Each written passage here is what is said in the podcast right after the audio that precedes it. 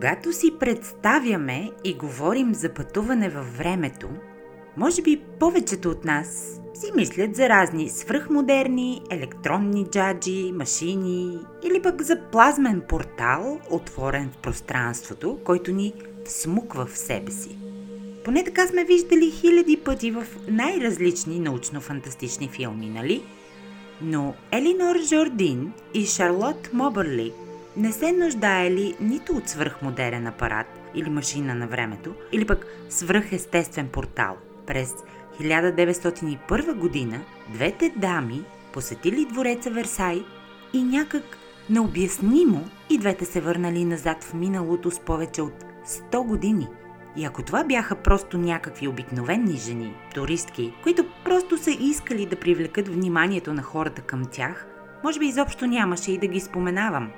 Но Жордин и Мобърли били сериозни експерти и учени в своята област, които в последствие прекарали години в опити да разберат и обяснят това, което им се е случило, но и до ден днешен никой все още не е намерил логичния отговор.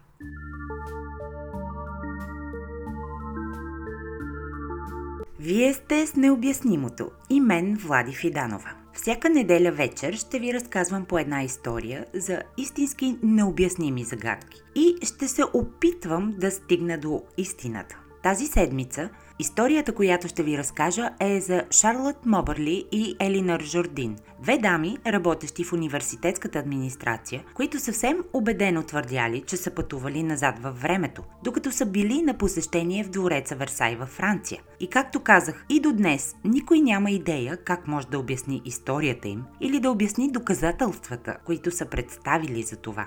Необяснимото е продукция на Аудио Ада и може да откриете всички епизоди на подкаста на официалния ни канал в YouTube или пък в любимата ви апликация за слушане на подкасти абсолютно безплатно. И ако ви харесва това, което сте чули, да се абонирате.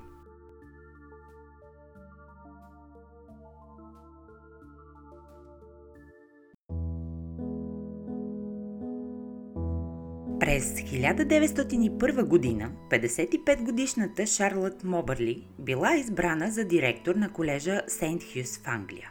И тъй като този пост изисквал огромна отговорност и обем от работа, бордът на колежа знаел, че ще й е необходим и някой, който да й помага.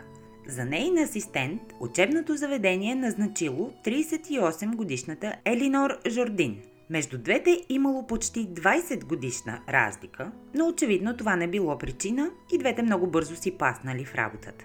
Дамите били интелектуалки, с доказани и документирани добре научни разработки. И това, като имаме предвид, се случва в началото на 20 век, време в което жените учени не били твърде често срещано явление, особено на толкова високо университетско ниво.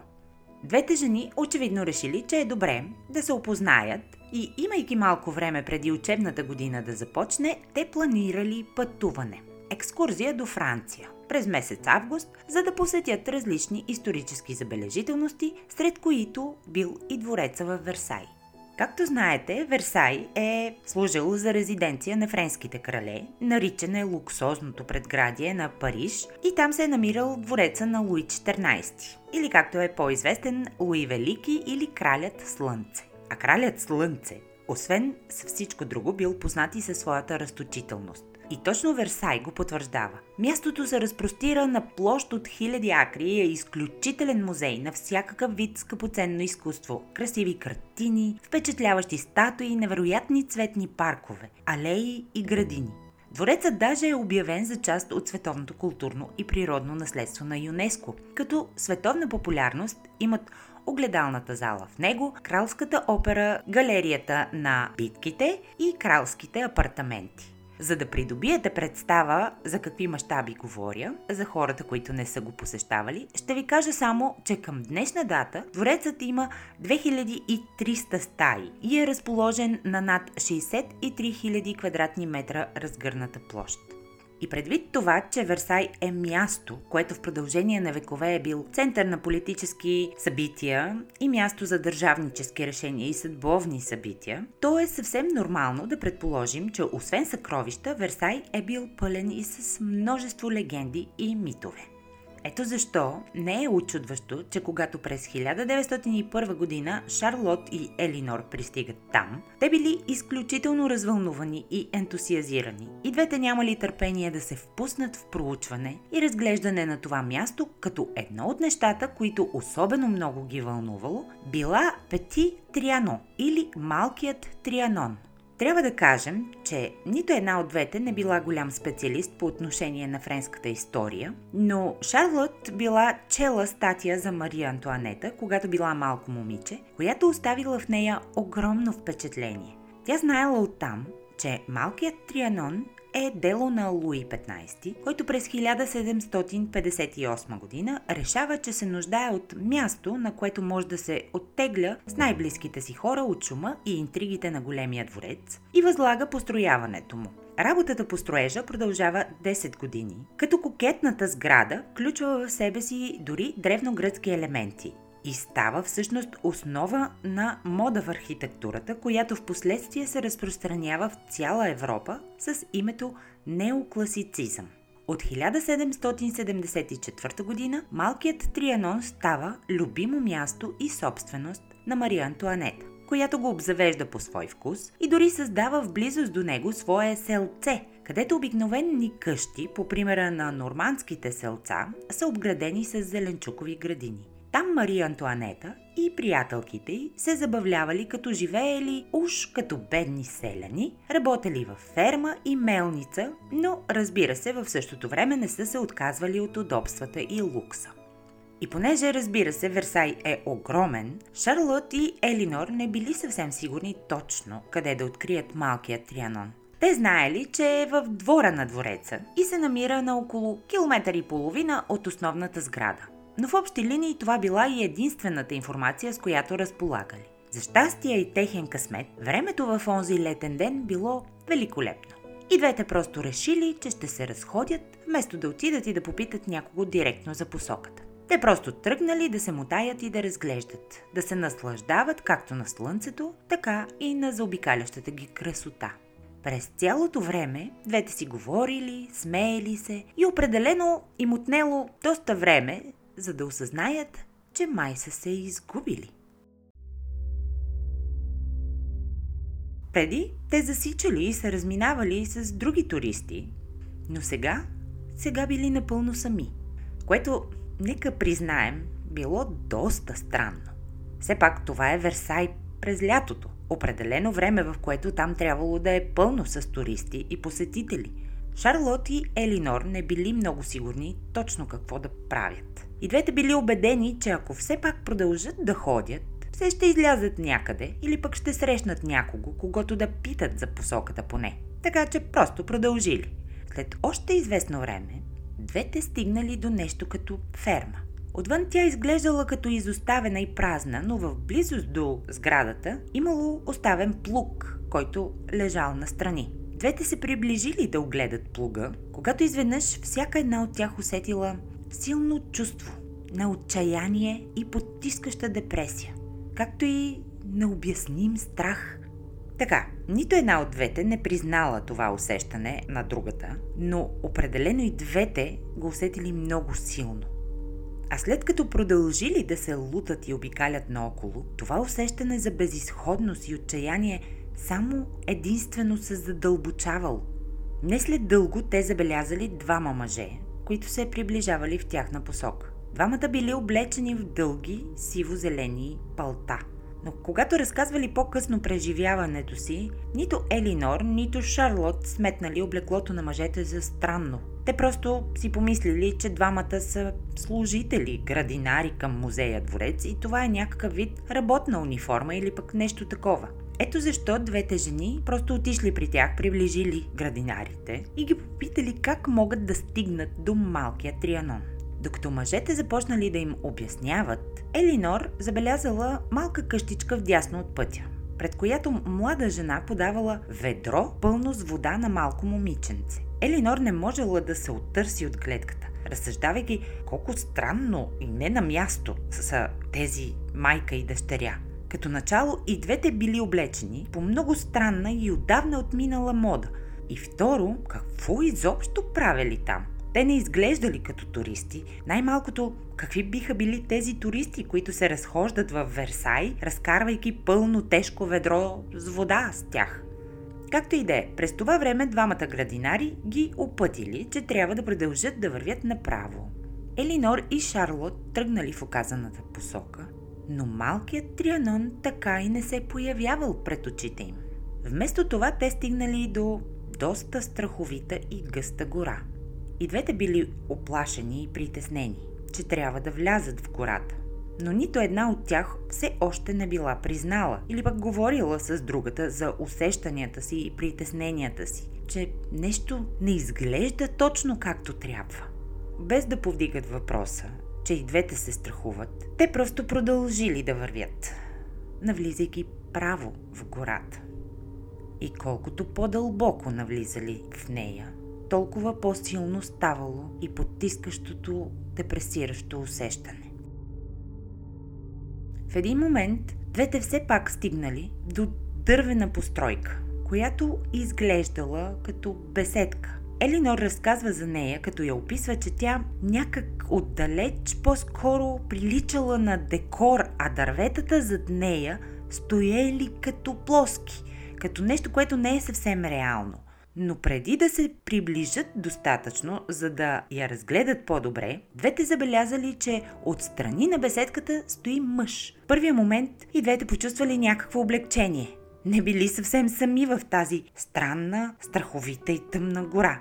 Но после, после мъжът се обърнал към тях и те видели лицето му. То цялото било покрито с белези от прорезни рани и пресни такива петна от шарка.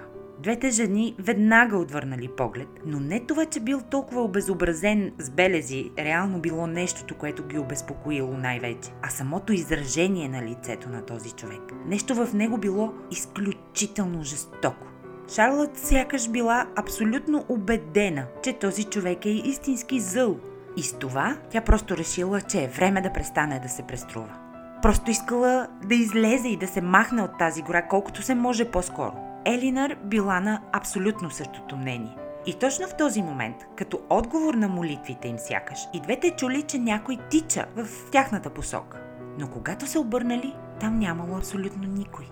Ето защо и двете почти се развикали от ужас, когато изведнъж млад мъж с дълги тъмни коси се появил като от въздуха до тях. Но младежът ги гледал и се усмихвал, и сякаш дори самият той бил притеснен. Той мило им обяснил, че са объркали посоката и са тръгнали по грешен път и дори предложил да ги придружи обратно. Към онзи момент Шарлот и Елинор били доволни, че изобщо има някой, който им предлага помощ, за да се измъкнат от белязания човек при беседката. Те последвали младежът, който ги извел обратно от гората до една открита поляна, а после ги завел и до малък мост. Но докато преминавали през този мост, Елинор била изпълнена с изключително странно и необяснимо усещане. Все едно е заобиколена от хора от всичките страни. А това определено нямало абсолютно никаква логика и никакъв смисъл и било направо налудничево, защото мостът бил абсолютно, абсолютно празен и на него нямало никакъв друг човек, освен тях двете и този непознат младеж. Но усещането на Елинор било толкова силно, че тя дори придърпвала роклята си все едно да направи място на невидимите пешеходци около нея.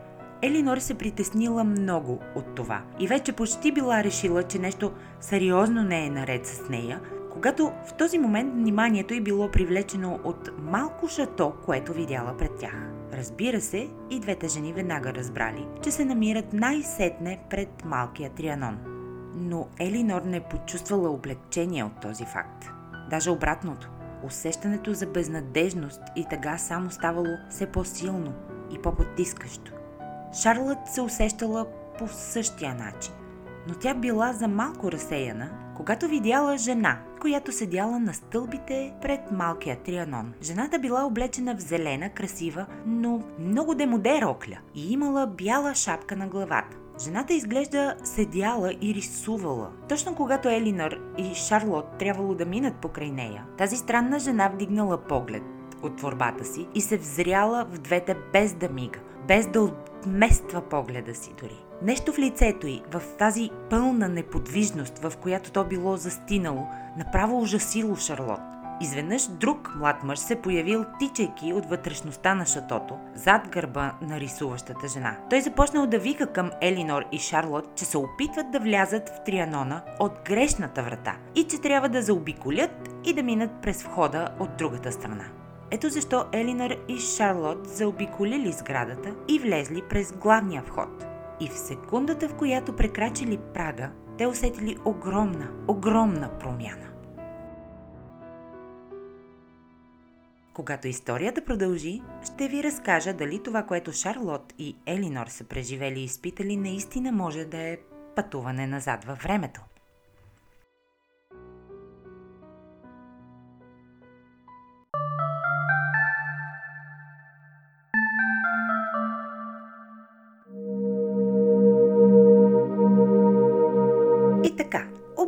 Към историята. В момента в който Елинор и Шарлот влезли през вратата в малкия Трианон, необяснимата им депресия и тега сякаш изчезнала като с магическа пръчица. На момента те се почувствали много по-свежи и в добро настроение, а и отново били заобиколени от други туристи. Към онзи момент определено и двете били доста озадачени. Какво всъщност е било всичко това? Но честно, Жените изпитвали такова облегчение, че са пак сред нормално изглеждащи хора, че после си тръгнали от четото сякаш нищо не се е случило. Даже седнали на кафе в близост, преди да напуснат Версай, което било идеална възможност да обсъдят това, което са преживели току-що, но нито една не отворила дума. Все едно и за двете било твърде странно, за да могат да го изкажат пред друг човек. И така и не си казали нищо. Двете жени се прибрали от туристическата си екскурзия в Англия и от мистериозното им преживяване било минало вече цяла седмица. Но междувременно Шарлот не можела да спре да мисли за това, което се е случило в Версай. То не оставяло на мира съзнанието и в крайна сметка тя решила, че трябва да говори с Елинор за случката. Когато двете се видели, Шарлот започнала разговора малко по-отдалеч – тя попитала, Елинор, смяташ ли, че малкият Трианон е обитаван от духове? И Елинор отговорила простичко. О, да! След този отговор просто потекли реки от откровения. Двете жени осъзнали, че и двете са усетили необяснимата тъга и депресия, когато са се изгубили. Също така се съгласили, че онзи мъж, който им е помогнал да излязат от гората и ги е завел до моста, все едно се е появил от въздуха и се е материализирал от нищото. Двете също признали една на друга, че са се побъркали от ужас и страх от странника с белязаното лице и зъл поглед. А по-късно, когато Шарлот си спомняла жената, облечена в зелено с бялата шапка, която рисувала на стълбите на Трианона, Елинор се объркала. Тя казала, че не е видяла никаква жена. Това определено оплашило Шарлот. Било абсурдно да я пропусне. Те били минали много близо до нея. Ярко-зелената и рокля, бялата шапка, въглените, с които рисувала. В смисъл, тя буквално се взирала в двете им, докато те се били отправили да влизат в шатото. Но без значение как и колко подробно Шарлот описвала тази жена на Елинор, тя изглежда нямала никаква идея за какво изобщо и говори по-възрастната жена. Това определено накарало и двете да осъзнаят, че независимо, че са били една до друга, то е напълно възможно да са преживели различни неща. Ето защо, преди да продължат да обсъждат случилото им се, те решили, че ще е по-коректно да се разделят и всяка самостоятелно да опише това, което си спомня от изживяването. И както очаквали, когато по-късно сравнили бележките си, се оказало, че изживяванията на всяка една ярко се различава от това на другата. Например, Елинор е усещала, че е заобиколена от тела на хора, когато са били на моста, но Шарлот не е усещала подобно нещо. Също така, Шарлот не е забелязала и младата майка и дъщеря с ведрото с вода. Двете жени наистина нямали никаква идея и обяснение какво точно значало всичко това. Още повече, какво ще правят от тук насетне. Шарлот си обяснявала, че това се е случило, защото може би Версай е населен с духове. Но Елинор не била толкова убедена, че това обяснява нещата. Просто иззвучало супер глупаво. Тя не вярвала в духове. В следващите месеци двете приятелки гледали да не повдигат темата за преживяното, когато са сами или пък пред някой друг. Но тогава, в края на 1901 година, един французин приятел на Елинор я посетил в Англия. И почти като на шега, тя решила да го попита дали някога е чувал хората да говорят, че малкият Трианон е обитаван от духове. И тогава французинът веднага отговорил положително. Той даже казал, че през месец август много хора са твърдели, че дори са виждали духът на Мария Антуанета да седи на стълбите на Трианона в старомодна рокля и шапка. Елинор била шокирана. Тя веднага писала до Шарлот и след като направила няколко проучвания, Шарлот и върнала писмо, в което казвала, че със сигурност двете са били във Версай на 10 август. А това, това било истински важно и определящо, защото на същата дата, само че повече от 100 години по-рано, Френската революция се разразила. Или накратко, знаете, в края на 1700-те френските граждани били гневни за практически почти всичко. Храната била изключително скъпа и оскъдна и изглеждало, че всеки в буржуазната власт на Франция е изключително корумпиран. За всичко това се търсила и най-удобната изкупителна жертва, която да понесе народния гняв. И тази личност била Мария Антуанета. От преместването и във Франция от Австрия след брака и с Луи 16 били минали много години, но французите никога не са я приемали като тяхна кралица, а продължавали да гледат на нея като нашественик и чужденец. Освен това, репутацията й също не била за завиждане. Тя може би била една от най-големите циници на своето време. Както знаем, позната е с фразата си към бедните, като нямат хляб да ядат пасти. Ето защо в края на 1782 година, когато революцията била в разгара си, тълпата дошла за Мария Антуанета. Те убили охраната й, арестували нея и я затворили, заедно с семейството й, в тъмницата. А няколко години по-късно Мария Антуанета и крал Луи XVI били публично екзекутирани с помощта на гилотината на площада. Френската революция и тези събития изпратили Елинор и Шарлот в съвсем различни, още по-смели и луди предположения. Шарлот все повече вярвала, че може би наистина са видели призрака на Мария Антуанета, но Елинор имала далеч по-смела теория. Тя питала Шарлот дали пък не е възможно двете просто да са се озовали в някой от спомените на Мария Антуанета. Все едно, примерно, Малко преди да я заловят, Мария Антуанета е седяла пред своя малък Трианон, знаейки и усещайки каква ще бъде съдбата й и че ще дойдат да я заловят. Елинор вярвала, че ако по незнайно какъв начин двете просто са се озовали в спомените на Мария Антуанета, то това смазващо усещане за страх, отчаяние и безисходност би имало някакво логично обяснение. То те просто са усещали нейното състояние – Очевидно, това е доста смела, да не кажем откачена теория, но двете жени наистина имали невероятна нужда да намерят някакво обяснение за странните си изживявания от този 10 август. Ето защо през 1904 година, три години след първоначалната им визита, Елинор и Шарлот решили да пътуват обратно до Париж и да отидат пак до Версай, за да направят още няколко проучвания. И това, което открили, било абсолютно шокиращо за тях.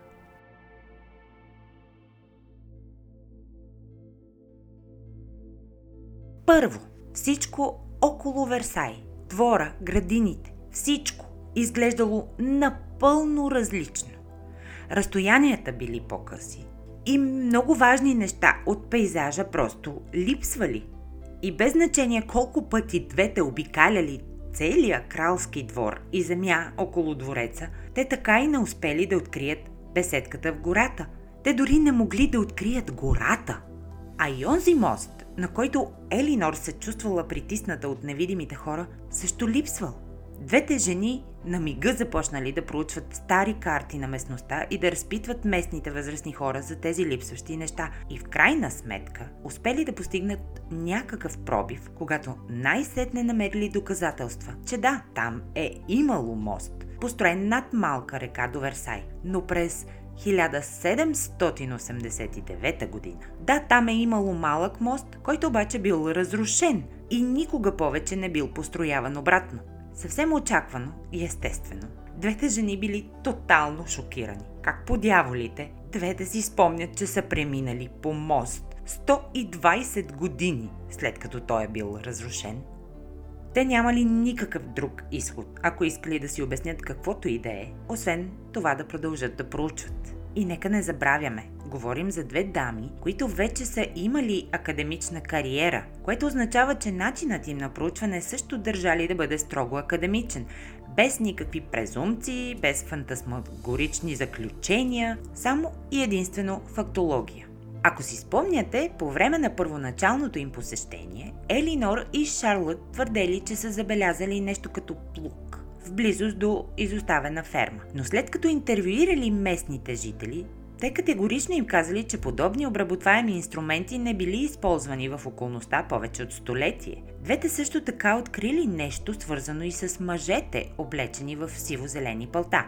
Както се оказвало, единствените служители в двореца които някога били облечени и носели сиво-зелени палта куртки, били личната охрана на Мария Антуанета. А що се отнася до страховития мъж с обсипаното от белези лице, Шарлот и Елинор твърдят, че са успели да открият мъж, който отговаря напълно на описанието.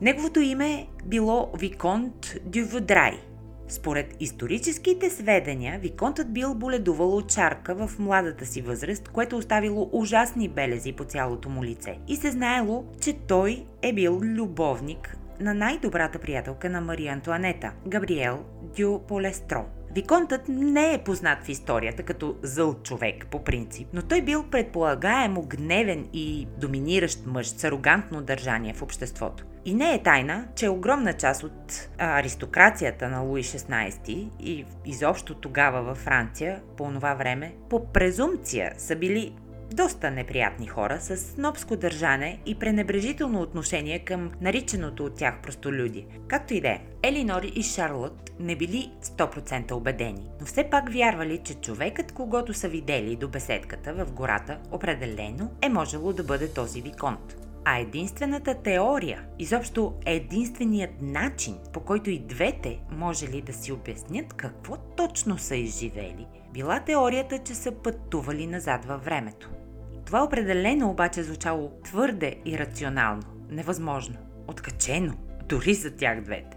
Но честно, и двете не може ли да се сетят за по-добро обяснение? И колкото повече времето минавало, толкова по-убедени ставали, че някак необяснимо все още как. Те просто са се озовали в миналото. И да, склонна съм да се съглася, че наистина историята е малко трудна за вярване. А и ние разполагаме само с техните думи за това какво точно се е случило. И спокойно можем да сметнем, че тя е измислена от тях. Но работата е там, че Шарлот и Елинор не са единствените, които някога са твърдели, че са пътували във времето и са се оказвали в миналото. През месец октомври 1979 година две двойки от Великобритания, Джеф и Полин Симпсън и Глен и Синтия Гисби, били на почивка във Франция. Първата вечер от пътуването им, те били много ентусиазирани от началото на вакансията, още повече, че и четиримата никога преди това не били напускали Англия, но също така били и много изморени спрели в малко градче Монт Елима. Започнали да обикалят, за да си намерят хотел, в който да прекарат нощта, но след известно време, безрезултатно търсене, все пак се спрели до една странно изглеждаща сграда на два етажа. На фасадата имало прост надпис – хотел. Без име, без нищо друго. Самата сграда не предполагала да е луксозна, и определено нямало да бъде първият им избор, но ставало късно и те просто били щастливи, че са открили все пак къде да пренощуват. Ето защо четиримата влезли. Никой от тях не описва в подробности човекът, който ги е посрещнал на рецепцията, а просто казват, че той им се е представил като собственика на хотела. За съжаление, не говорил никакъв английски, но все пак успели да скълъпят няколко думи и разбрали, че има свободни места. Англичаните били доволни и облегчени, но настроението им рязко се сменило, когато видели стаите си. Те не може ли да повярват колко аскетично и старо изглеждащо е всичко. Прозорците им имали само дървени капаци, но няма ли стъкла, което било адски странно за тях. А вратите отвътре изглеждали още по-странно. Вместо брави и ключалки, те имали дървени дъщици, които се спускали като резета. Нито една от стаите нямала телефон или телевизор, нещо, което през 79-та година вече било наистина много необичайно. Но двете двойки просто не били в позицията първа да се оплакват, да напускат, да търсят нещо друго и решили да останат и да пренощуват. Нищо по-различно или странно не се е случило през тази нощ, но на сутринта, когато четиримата слезли на долния етаж в лоби бара за закуска, те се натъкнали на огромна изненада. Когато продължим, ще се опитаме да отговорим на въпроса какво точно се е случило с Елинор и Шарлот, а и с двете двойки от Великобритания.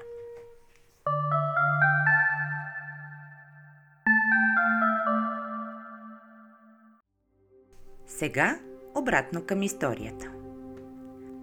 Когато Джеф и Полин Симпсън и Глен и Синтия Кисби слезли от стаите си за закуска, те наистина били шокирани. Един от хората, седящи на масата в стаята, била жена, облечена в странен, старинен сукман. До нея седял френски полицай, но униформата му изглеждала много стара, като от друга епоха – някъде от началото на века, може би. Той определено не изглеждал като нито един от другите полицаи, които са виждали преди в града.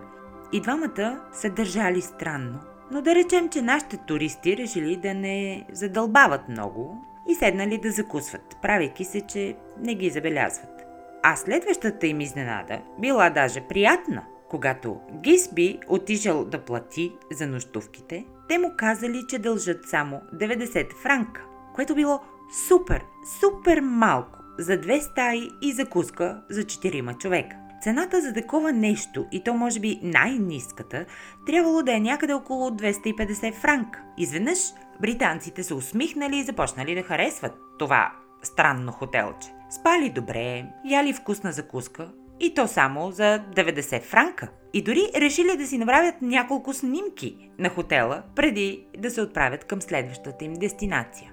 И така, превъртайки напред в историята, няколко седмици по-късно те вече се прибирали обратно към Англия и спонтанно решили да се отбият отново в това градче за още една нощувка в това хотелче. Пристигнали и отишли на улицата, на която се намирала сградата. Но без значение колко време се опитвали да я намерят, те просто не успели. А когато помолили местните да им помогнат и да ги опътят, никой очевидно нямал никаква идея за какво им говорят. В крайна сметка, четиримата се отказали да го търсят и отседнали в друг хотел, в който заплатили 200 франка на следващата сутрин, без закуска. Когато се прибрали обратно в Великобритания, те забравили за случката, удавайки това, че просто са се объркали тогава и не са намерили пътя към хотела.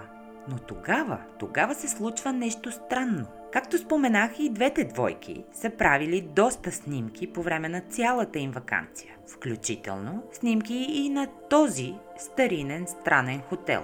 Но когато промиват филмите от фотоапаратите си, те откриват, че снимките на хотела липсват.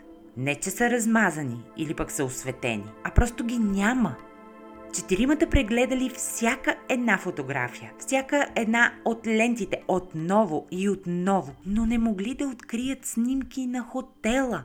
Били толкова разстроени от този факт, че решили да се върнат обратно до Франция, просто за да открият сградата. Но пътуването им отново било безрезултатно. Все пак двете двойки нямали намерение да се откажат толкова лесно – те започнали да правят проучвания на всичко, което си спомняли и започнали с униформата на полицая. Оказало се, че полицаите в Монт Елима наистина са носели такива униформи. Но те са изглеждали така през 1905 година. И така, всичко изглеждало, че те май са пътували назад във времето. Е, Разбира се, можем да предположим и че са халюцинирали, но все пак, все пак са били цели четирима човека, които да имат едни и същи халюцинации е леко странно. Единственото друго обяснение е, че и двете британски двойки, и Елинор, и Шарлот, всички те просто са решили да излъжат.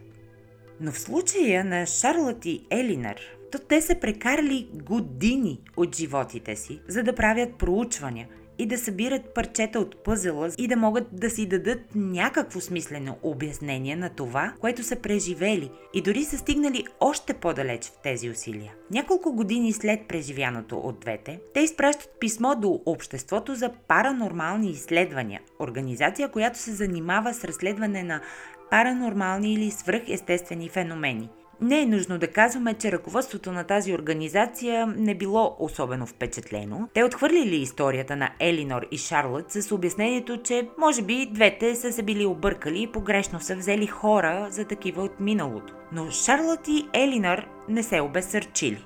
Двете решили да публикуват книга, използвайки псевдоними, за да скрият реалните си личности. Те дали име на книгата си – Приключението. А вътре не само описали стъпка по стъпка много детайлно тяхното пътешествие в миналото, но също така предоставили и всички доказателства, до които са успели да се доберат през годините, прекарали в проучвания и изследвания. И трудът им в крайна сметка бил възнаграден. Книгата им се превърнала в хит. Хората били запленени от историята за пътешествие във времето и това да се видят и да застанат лице в лице с истински кралски особи. Разбира се, книгата срещнала и критика. Една от основните теории в тези критики било, че докато някои смятали, че Шарлот и Елинор наистина са се мотали някъде във времето, то това, което са изпитали, можело да има съвсем различно и рационално обяснение.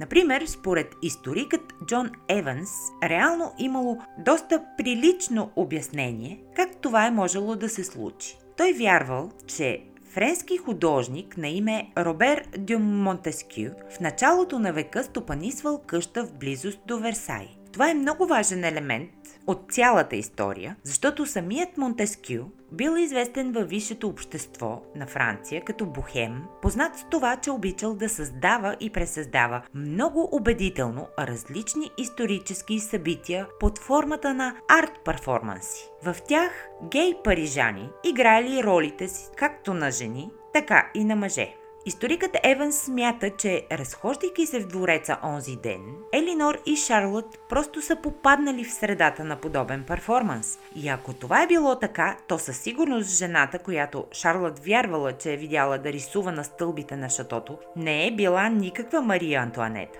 Тя даже не е била никаква жена. Мария Антуанета е била мъж-актьор, който е бил напълно отдаден на ролята си. А това би обяснило и 2D ефекта в гората около беседката и самата беседка, която двете дами описвали като приличащи на декори. Така че може би наистина е било някакво представление, в което Елинор и Шарлот са се озовали по погрешка. С тази разлика, че нямало никаква информация или каквито и е записи, че Монтескю е правил какъвто и да е перформанс в Версай през 1901 година. Никакъв. След като книгата била издадена, независимо от ползването на псевдоними, имало хора, които все пак разкрили самоличността на Елинор и Шарлот и това, че те стоят за тази книга и история. А години по-късно, през 1957 година, тяхна бивша ученичка от колежа на име Люсил Иремонгър публикувала своя собствена книга, в която правила пълен анализ на приключението. Люсил била безпощадна в този свой труд, като директно атакувала характерите и личностите на двете дами. Тя обвинявала двете, че са били лесбийки, любовници, които били докарани до лудост от своята погрешна поход. Съвсем сериозно, Люсил твърдяла, че историята на Шарлот и Елинър за пътуването им във времето нямала право да бъде взимана на сериозно, защото те били едва ли не толкова разконцентрирани от любовта помежду им, че изобщо не обърнали внимание и объркали обикновени хора с хора от преди век и половина. И като изключим, че тази така наречена книга на Люсил е ярък пример за хомофобия, то дори и двете да са били повече от колежки и приятелки, за което няма никакви доказателства между другото, какво от това има нещо общо изобщо с твърдението дали можем да им имаме доверие или не? Поне последния път, когато проверявах, няма никакви доказателства, че гей връзките водят до ярки халюцинации, включващи френски кралски особи в тях. Модерните критици определено не взимат на сериозно книгата на Люсил, но от друга страна, те също така не приемат за съвсем чиста монета и пътуването на Елинар и Шарлот назад във времето, като нещо, което реално се е случило. Критиците просто смятат, че двете са имали твърде развито въображение. Но сериозно, ако се замислим, това изобщо не отговаря на информацията за това какви са били тези две дами. Шарлот и Елинар не са били някакви измамници. Те са доказани в академичните среди хора и дори да са получили някакви финансови облаги след публикуването на книгата им, то защо изобщо са рискували репутацията си на учени, ако евентуално все пак ги свържели с толкова откачена история? А и от друга страна, пътуването във времето не е чак толкова невероятна теория. Дори в действителност, към днешния момент, много учени твърдят, че то е напълно възможно.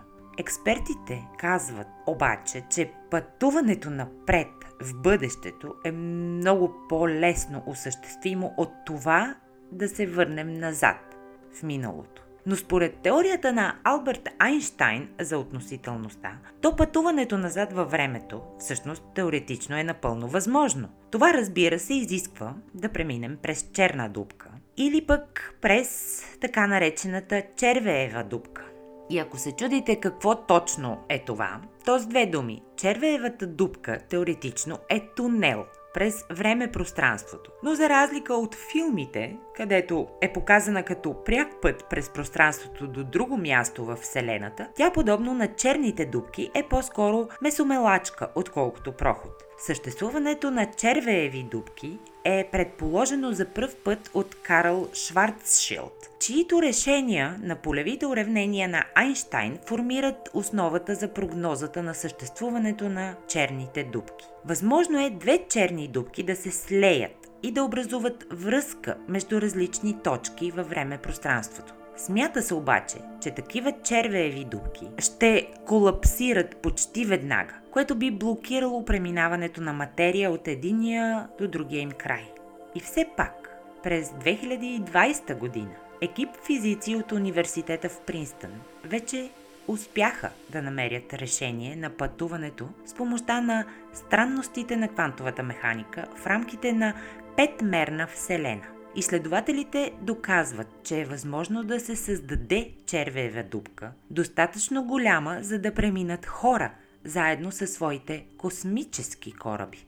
За съжаление, всичко това остава към момента само на теория, защото с съвременните технологии все още е невъзможно да се създаде изкуствено проходима червеева дупка. Но, какво ако тях просто си ги има? Не създадени от нас, ами естествено сформирани. И какво ако Елинор и Шарлот наистина по някакъв необясним начин са се натъкнали на точно такова нещо, което ги е запратило назад във времето? Ние просто не знаем достатъчно много в това отношение. Все още. За да отсъдим категорично, че това е невъзможно. Единственото невъзможно нещо е това, че все още не можем да определим със сигурност какво точно се е случило с Елинор и Шарлот в онзи топъл августовски ден в двора на двореца Версай. Те може да са се объркали. Цялото им изживяване може да е било подсъзнателно преживяване на собствените им съзнания. Или пък да са попаднали сред таен перформанс. Но може и наистина да са се срещнали с този странен зъл мъж с белязано лице. Може би наистина са преминали през таен времеви портал, който ги е запратил в епохата на Мария Антуанета. Нали? А в този случай в този случай даже може да е възможно този времеви портал да е все още там, във Версай. Просто да седи и да очаква следващия човек, когато да запрати в миналото.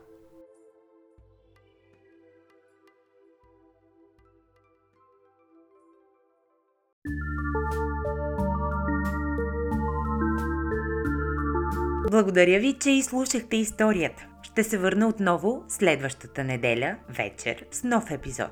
Може да слушате всички епизоди на Необяснимото с мен във всяка една апликация за слушане на подкасти или на канала ни в YouTube. Абсолютно безплатно. Необяснимото е продукция на Аудио Ада. Основната тема и музиката, използвана в епизода, са на Julius H от Pixabay. Записът, миксът, мастерингът и саунд дизайна са направени от Бела, а ресърча, преводите и написването на историите правя аз, Влади Фиданова. Ако искате да чуете още истории, разказани от мен, то потърсете и последвайте и Blood and Lipstick подкаст, първият български криминален подкаст за истински убийствени истории.